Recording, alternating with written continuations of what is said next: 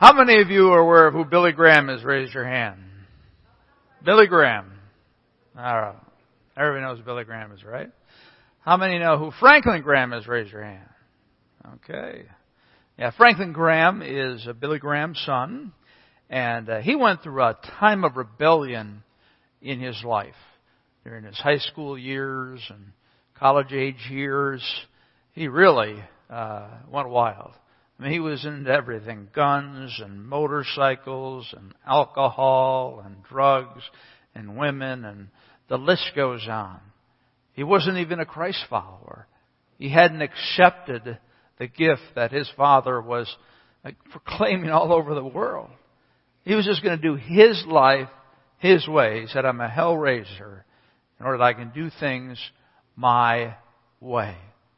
And he had a pretty rough time, obviously. And when he was 22, uh, he was doing some traveling. He ended up in Israel, of all places. And he ran into a, a guy named Jimmy. And he talked to him. And uh, God used uh, this person to bring Franklin Graham back to the Lord. And uh, that's a beautiful thing, right? When the rebellious person comes back. And that's what we're talking about today. As we finish our series, you'll see the list of our messages here that we've done. April 3rd, what's a family for? How to restore harmony in your home. Uh, raising kids without raising your blood pressure. And today, hope for hurting parents. We've gotten great response to this series. You can uh, go on the internet, our website, and go to hear other sermons you might have missed, or maybe you want to point friends uh, to these different messages you think that might be helpful uh, for them. But today is hope for hurting parents. And we're going to look at a very familiar Bible story, and that is the prodigal son. Remember Luke 15? We have the lost coin, the lost sheep, and the prodigal son. And it's one of the most powerful chapters in the Bible. It speaks of God's love for lost people and how He will do anything in order to reach them.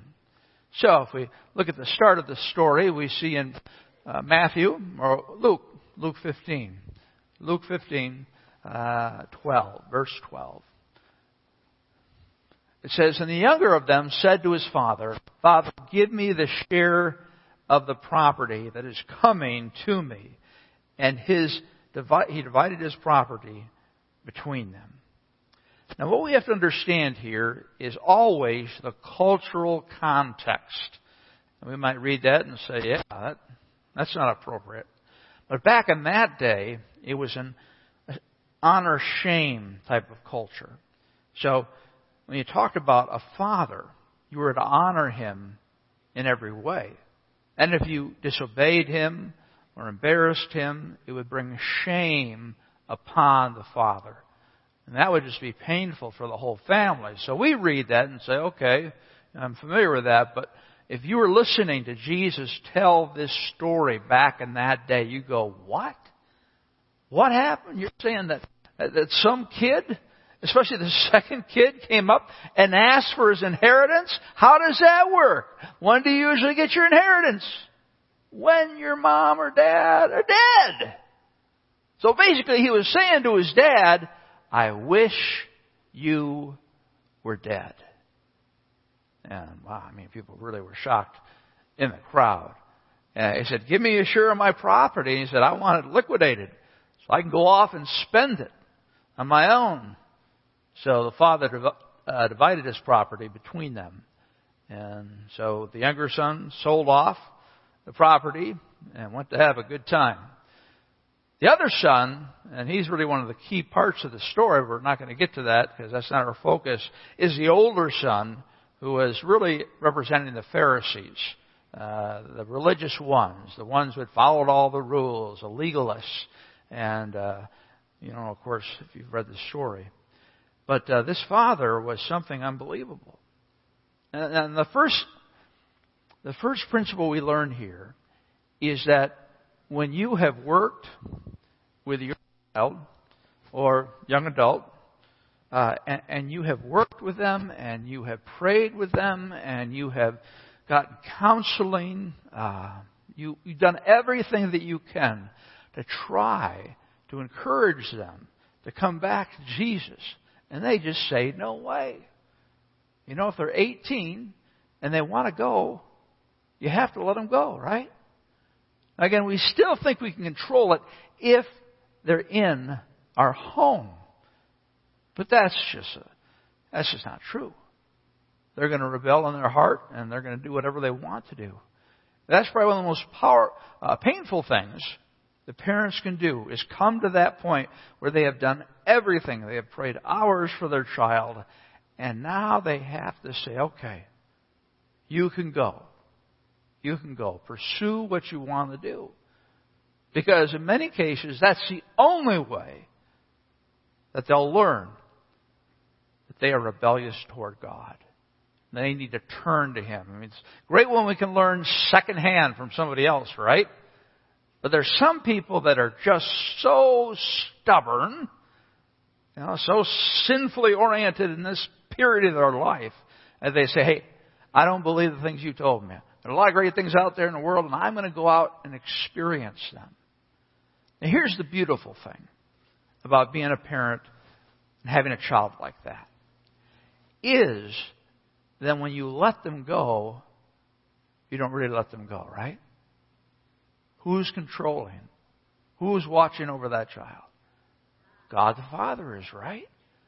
And, and that's another amazing thing about being a Christ follower, right? It's very common for children to rebel. If you think about uh, Adam and Eve, they had a rebellious son, and Noah, and Daniel, and Samuel, and Eli, and we could keep going. Yeah, this happens a lot because people are sinners. But he let them go. But the wonderful thing about prayer, in fact, we used to have a, a prayer for prodigals group here, uh, I don't know, about seven years ago. There were several families who were struggling with that, and they just got together to pray and encourage uh, one another. And please put that on your uh, communication slip. We'll take our offering later. If uh, you want to talk to somebody about uh, a child uh, that has uh, left you and rebelled against you. Uh, so we know, though, that God is in control.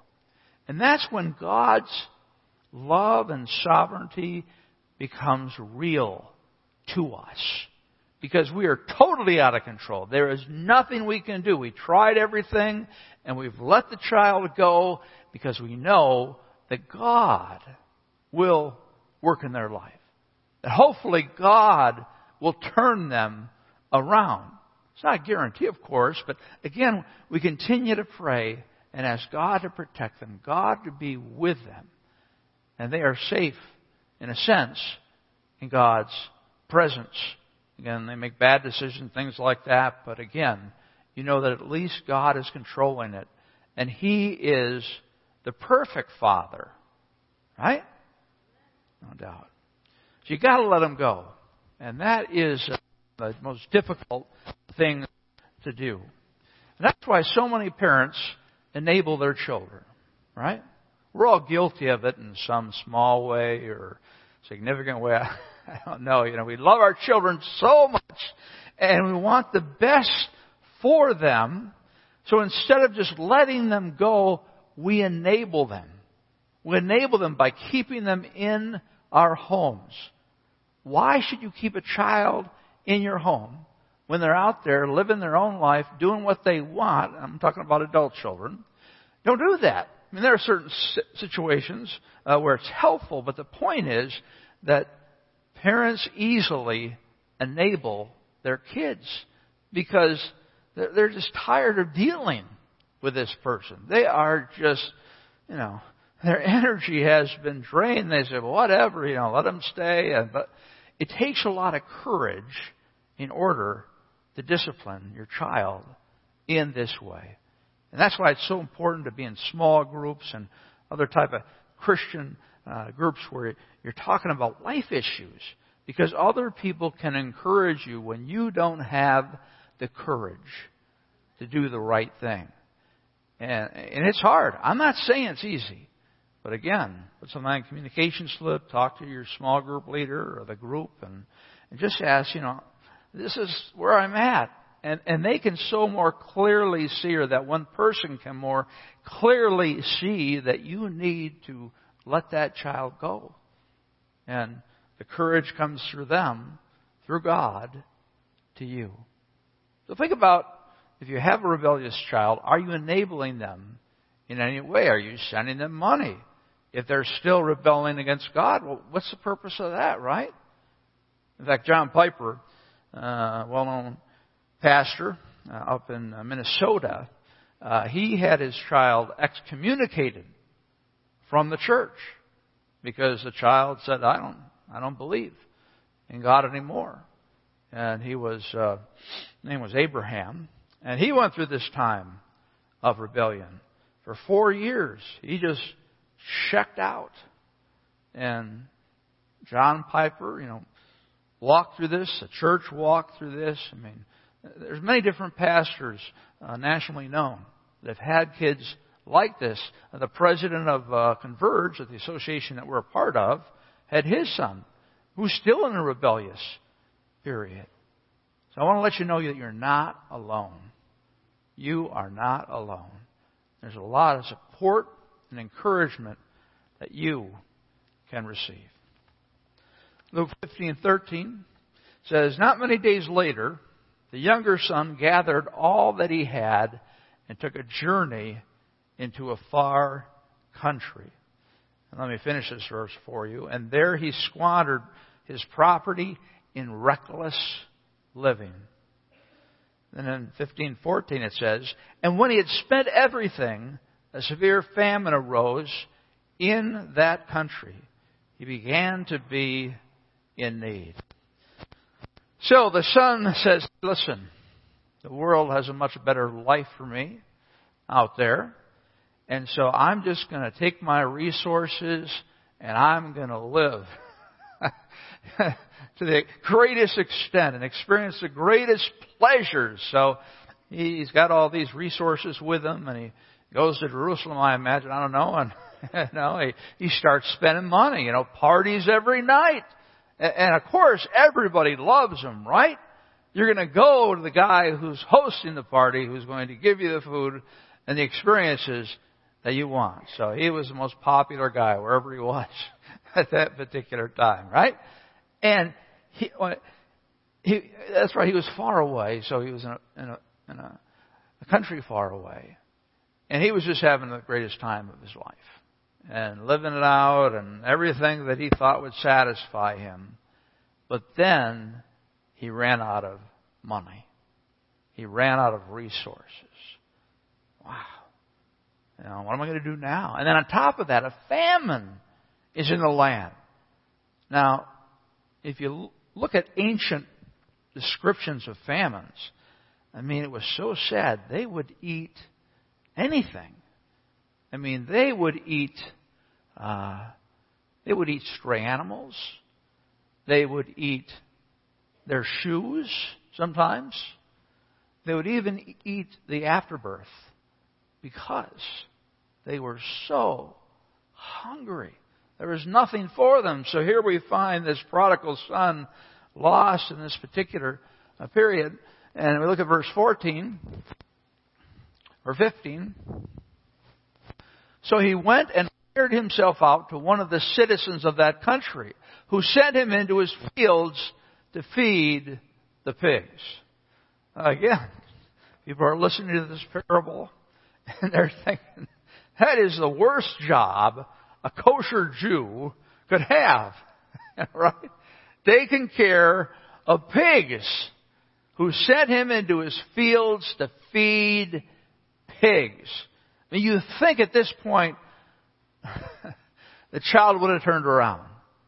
But he doesn't, right? He's still trying to do life on his own. He's willing to feed uh, the pigs. And verse 16, we see that it says, And he was longing to be fed with the pod the pigs ate, and no one gave him anything. So you can imagine him there. And he's feeding the pigs this food, and he can't even eat any of it himself because it's for the pigs. Talk about hitting bottom, huh? Look at Proverbs 20:30. It says, "Physical punishment cleanses away evil. Such discipline purifies the heart." Now again, what it's talking about is someone, again, who's like a prodigal son. And talking about the fact that they are going through painful circumstances because of their sin. And that's the only way that you can truly purify the heart. So again, you can imagine the father, you know, he's back there hearing different reports about his son, and he's just, again, trusting God. That God would do something amazing. In Luke 15, 15, it says, So he went and hired himself out to one of the citizens of that country who sent him in the fields uh, to feed pigs. Now, what you have to realize is, again, this is where you don't want to be as a Jew. It's unsanitary. Uh, it's just not heard of in their culture. So here he was. You'd think he'd hit bottom at this point, but he hasn't hit bottom at this point. One issue I want to address is that many parents have a lot of false guilt over their children who rebel. Uh, they think that it's all 100% their fault. And that this is not the truth. Because first of all, you have to look at a child's life and all the different things that are influencing him. When you think about our culture and, and the media and what they see you know, on uh, social media, and, and also you think about uh, just being at school. You know, friends that influence them, teachers that influence them. Now again, you might have played a role, and you need to ask forgiveness for that, but don't beat yourself up. That doesn't help anything, right? Because you've been forgiven for whatever you've done. So you need to claim that forgiveness and continue to pray uh, for your son. So if you have false guilt about a child that has gone the wrong way, you think in your mind, you've just got to continue to pray to the Lord own what you've done, but realize it's not all your fault. And let's face it, you've got Adam and Eve. They were made by God and, and they made a sinful decision. Right? Every parent, no matter how much they invest in their child and raise their child to know and love Jesus Christ and study the Word, there's no guarantees as we talked about last week. It's something we just have to accept how painful it might be.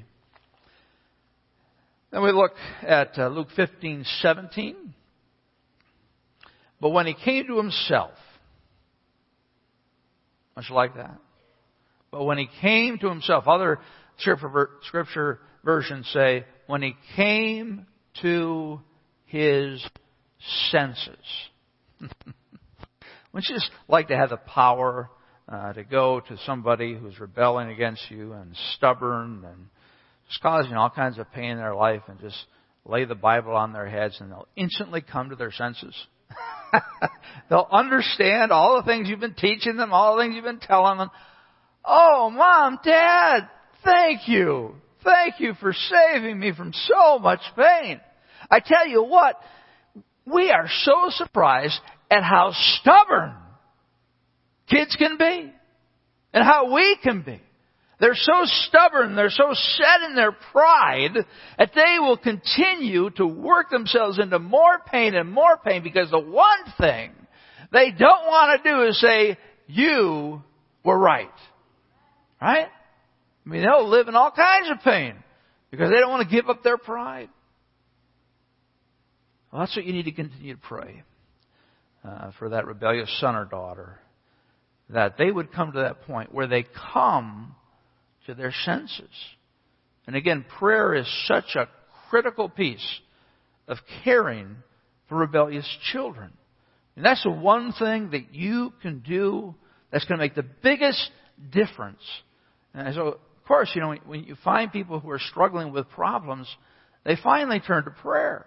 Everything else is going okay, you know. Life is good. I don't need to pray.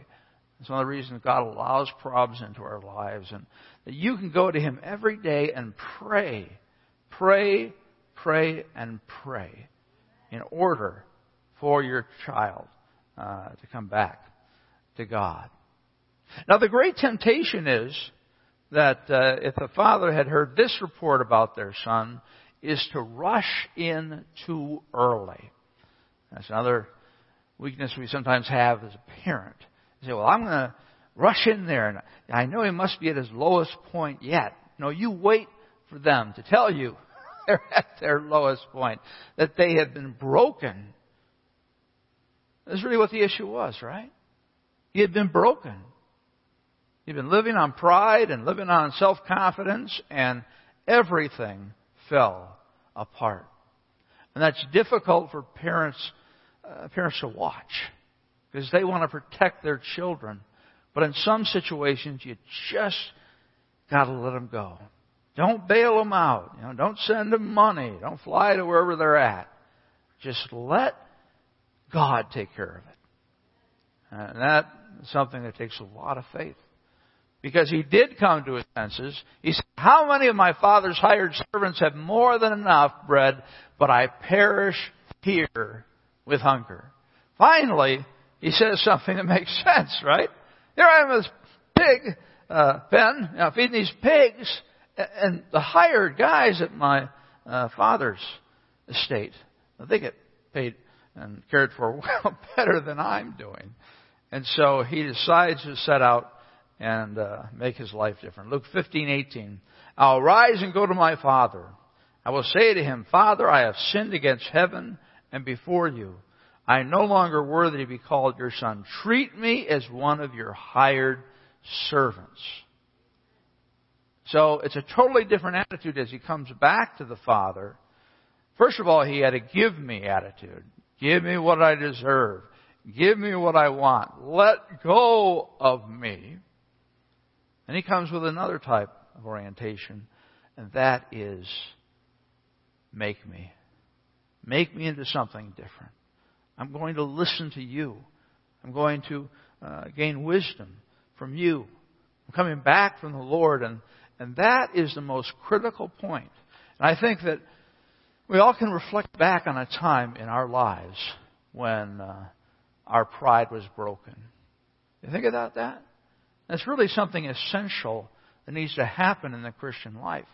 Well, you really realize through a life situation that you can't do it. And that you've been prideful and that you've been dependent upon yourself instead of relying on God. So that's what happened here. We need to obviously pray as our children are in these type of situations and wait. That's probably the hardest thing to do. Luke 15:20 He arose and came to his father, but while he was still a long way off, his father saw him and felt compassion and ran and embraced him and kissed him. All right. Again, you'd have to be that in culture. In that culture, to understand the dynamics here, one thing that an elder would not do in that day is that they would run. Because they had long gowns to cover their legs, and their legs were just not to be seen. okay? for many reasons. Uh, but all that to say, in order for this father to run, he had to pick up his robe, lift it up, so people could see his knees, and again, you just didn't do that. So all the people are going, wow, this, this guy's crazy. He's crazy in love with his kid, right? So he's running, you know, to him, and then, you gotta think about the prodigal son at this point, right? He's been, who knows how long he's been in a pig pen. Can you imagine how much he smells? He's probably been wearing the same outfit for who knows how many years, even. And, and he smells. You ever been around somebody where you, you just have to move? It's a sad situation, but again, it's just overwhelming. Well, double that, triple that, and that's what he smelled like and he was covered with slop and uh, he was just a mess. You'd think the father would say, "Hey, why don't you clean up and then we'll talk." no, no, this is a boundless love of God that's being unveiled, and so this picture of God just running to us When we come back to Him and throwing our arms, or throwing His arms around us, no matter how filthy we are, no matter how long we've been away from Him. Friends, God is always waiting. He's always waiting for you to come back to Him. And it'll take you just the way you are. Just the way you are. You might think, oh no, I've disqualified myself from being a child of God because I did all these things. No. No. God is a God of grace. God is a God of the second chance, right? Don't you love that? We, we have a God who's filled with grace and He will forgive us again and again and again. It's kind of amazing God uh, that we uh, serve. So he ran and embraced him. Luke 15:21. And it says, And the son said to him, Father, I have sinned against heaven before you. I am no longer worthy to be called your son. He was in the right position, right? He realized, hey, I can understand if you want me just to walk away. So he was basically saying what he had practiced. And we look at verse 22. But the father said to his servants, Bring quickly the best robe and put it on him, and put a ring on his hand and shoes on his feet, and bring the fattened calf and kill it, and let us eat and celebrate. For this my son was dead and is alive again. He was lost and is found. And they began to celebrate. Now again, you have to imagine the audience in that day listening to this. Because what the father was doing was doing several different things. First of all, he brought out the robe, which was a symbol of being part of the family, being known as part of that family.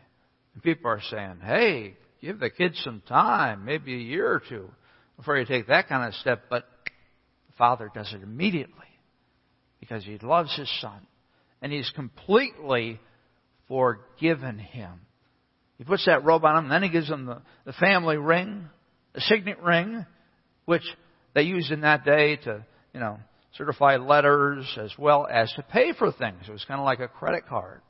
Wherever you went, you could put down the family signet, and uh, you could buy whatever you wanted. Now, is that what you're going to give? Is that what you're going to give to a rebellious child that finally comes home? Oh yeah, oh it's good. Now again, this is an extreme situation because we have an extreme God. Obviously, if you have a child come back, you use your judgment in uh, what you're going to do in response uh, to his uh, humility. But here, God, He just goes to the extreme, gives him the gives him the credit card and uh, puts new shoes on him. They throw a, a big party. Now remember the elder brother? We're not going to get in that today. But he was jealous, right? He was really jealous. You've never thrown a party like that for me. And again, the main point of the story was telling these Pharisees, these religious teachers, hey, you are confused. You don't know about my grace and my love and my forgiveness. You don't know why I hang around sinners, and, and sometimes you say, "Well, how can I, um, how can I unconditionally love my son or daughter?" And but they're still involved in things that I don't accept or approve of. Well, it's very easy. You think of Jesus. Who did he hang out with, right? Sinners. He didn't approve of their behavior, but he loved them unconditionally. There's a big difference. And of course, you can communicate that to your child. I love you unconditionally, but I don't approve of your behavior. And when you do that, it makes it a lot easier for that child to come and say, I'm sorry. I've messed up. And, and when that, when that happens, you also got to own your part of it. Because there's some part of you in there, right? And you got to say, I'm sorry for letting you down. I'm sorry for this or that, whatever God leads you to say. So again, this is just counterintuitive for people back in that day to see this son being rewarded for all these things. We'll have Judy and Jerry Straley uh, come out at this time, and they're going to share about their experience. uh, with their kids and how this worked out in their lives.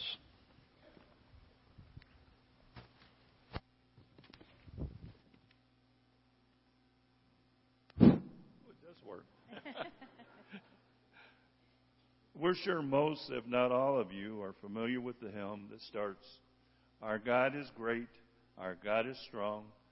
God, you're higher than any other. And Judy and I can hold this in truth concerning our parenting of our five daughters. We were a blended family with four daughters being teenagers when we got married. Uh, God's perfect plan, his desire wouldn't have us go through divorce because it causes so much pain for everyone. It was only when we reflected on our marriage and our parenting that we came to say that we were both lukewarm Christians at best. Yes, we believed in one true Almighty God and that His Son Jesus gave His life on the cross for our salvation. But we talked the talk, and we didn't. We did not walk the walk. We went to church, we prayed, but at home we led no example at all for building a personal relationship with Jesus Christ. We even joined small groups, but didn't bring begin excuse me didn't bring them home it was more of an individual faith, but not a family in faith. We didn't go to pray as a family, open the Bible together, or seek God's Word on how to deal with things. We prayed for our kids, but not with our kids. Rebellion and its consequences filled our home. Four of the girls were hospitalized at different times for suicide attempts. Hard drugs were involved. In family molestation occurred. Laura, our youngest daughter, not only rebelled with this, but also had gotten into the New Age spiritualism. There was cutting and self mutilation. Jerry and I continued praying for them to our faithful God, always having hope but we still were not leading them in a personal relationship with Jesus. We hadn't changed our pattern at home. As we were approaching Christmas 13 years ago, Laura asked me what I wanted for Christmas. I answered that I really wanted her to come with us to Christmas Eve service at Springbrook. It was just a year and a half ago I heard from her that she had planned that to be her last Christmas she would be alive. She wanted a new life and felt no one understood. She did go with us, and during the beginning of the service, kind of tuned everything out. But God stepped in. He knew exactly what she needed to hear. And as Pastor Dan referred to the term new life in his message, the Holy Spirit took over and filled her with her heart's desire. That evening, she turned her life over to Christ and recited the prayer of salvation. She came on fire for the Lord in every way and was so filled with the Holy Spirit. Sadly, Jerry and I were still lukewarm and were so thankful to God. Laura had a couple from church who were also on fire.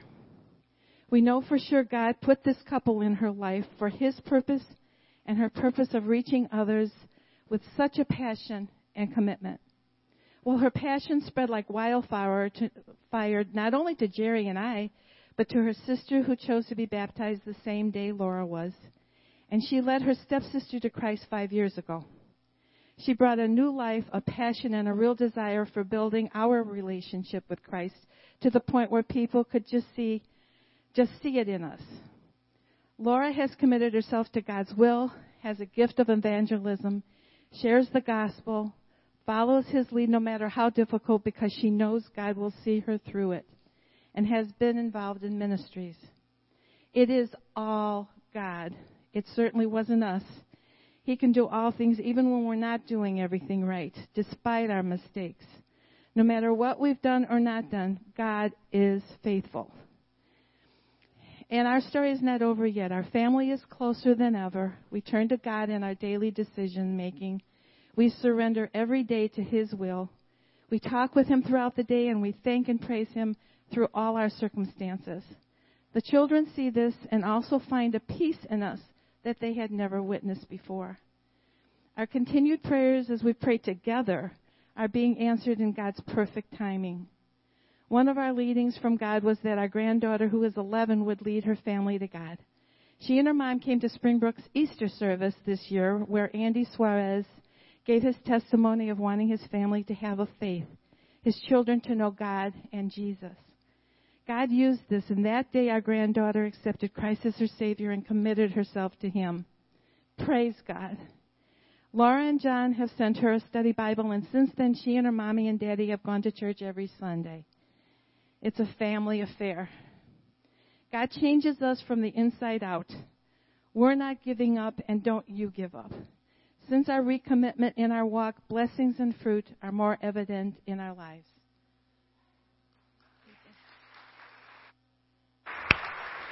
Thank you. Thank you so much. Thank you. Thank you. You see how God works? We get many more parents up here who could say the same thing. God loves your children, and uh, has a different plan for everyone. And trusting in Him is a key to peace and the key to restoration. So, where are you at today? How many of you are prodigals yourself? No, I mean, prodigals from God. You've walked away from God. You've basically said, God, you're not that important in my life, and you've lived your life in that way. And maybe you're starting to feel the pain, or maybe you're really feeling the pain right now and you realize that uh, you're broken. Your pride is broken. And you know that you want to make Jesus Christ as Lord of your life. Not just a, a substitute when you need help, but Lord of your life. Somebody who controls you, lives through you, and ministers to you on a daily basis. So, friends, if you're a prodigal here, today, a prodigal from your parents or a prodigal from God, I would just encourage you to talk to someone, talk to a close friend, talk to pastors, anybody that you trust, and say, you know what? I'm a prodigal. And I need to come back to God. I need to make things right with my parents. And I know it is so painful, uh, so complicated. But God wants your best. He wants you to be healthy in every way. It's only when you're in right relationships with other people that that happens. Maybe you're a parent today and you have a rebellious child. Maybe for several years and maybe for 10 years, 15 years, and you're so tired. You're so tired of praying. You're so tired of lifting your your child up to God and just wonder, why, God? Why aren't you answering? Now, God knows why.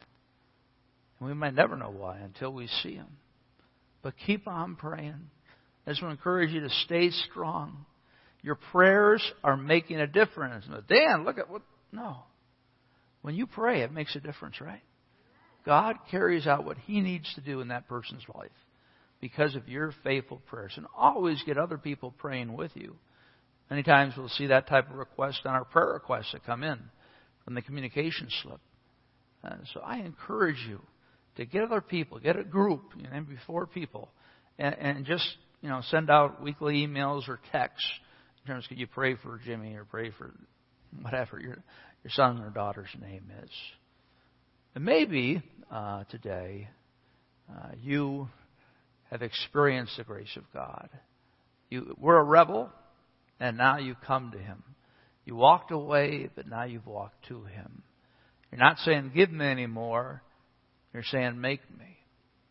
I just hope that the Holy Spirit would encourage you through this message, convict you, and lead you. Let's pray. Dear Heavenly Father, I want to thank you so much for this powerful parable Lord, it's so well known. And Lord, there are so many prodigals out there. So many prodigal sons and daughters. And Lord, I pray for all of them who's ever represented in this room was a child. I pray for that child. And I pray that you would break through that pride barrier and that they would come to know and serve you. Lord, these are, these are deep issues. These are emotional issues, Lord. And I, I just want to encourage anybody here who's struggling for whatever reason to talk to somebody and start on the path back towards God or that their children come to God. We thank you for your grace. In Christ's name, amen.